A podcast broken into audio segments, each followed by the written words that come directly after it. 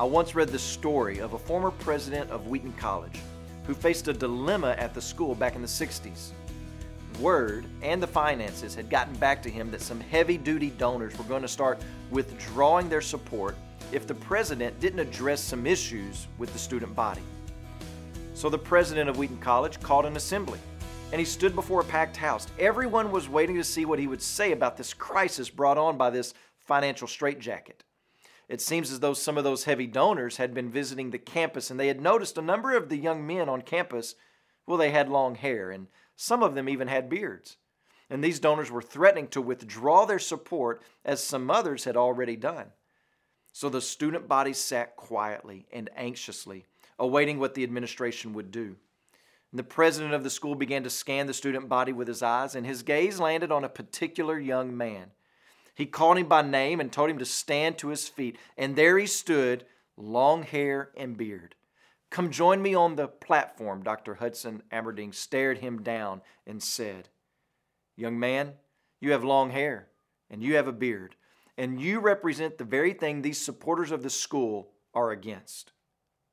And I want you to know that the administration of this school does not feel as they do. We accept you and we love you.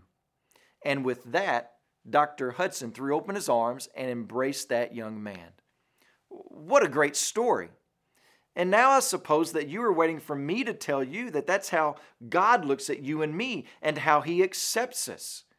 But I would be lying to you if I told you that. The truth of the matter is that we do represent and we are the very things that God is against and hates. You see, we were those who, like Ruth, were foreigners on the outside, rejected and compromised by our own rebellion against God. We were alienated from God, strangers and hopeless without Him. That was our status as Paul describes it in Ephesians chapter 2.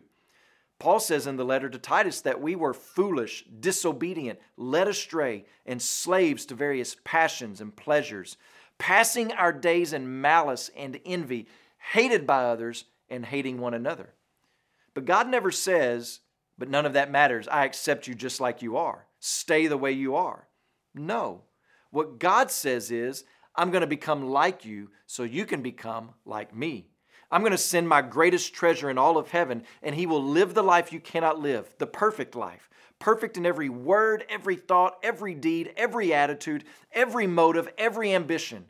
He will be what you were created to be, but can never be. And not only that, I'm going to hold him up as a perfect sacrifice. He will willingly take the place of the rebel, the disobedient, the sinner. He will take the punishment they deserve, and he will give to them his righteousness and a new status, a new identity. And God says to us, I don't accept you as you are, but I do accept the work of Christ. And if you are in him through faith, then I accept you as you are in Christ, righteous, saved, holy, and pure. And because of that good news, we can walk with Jesus day by day.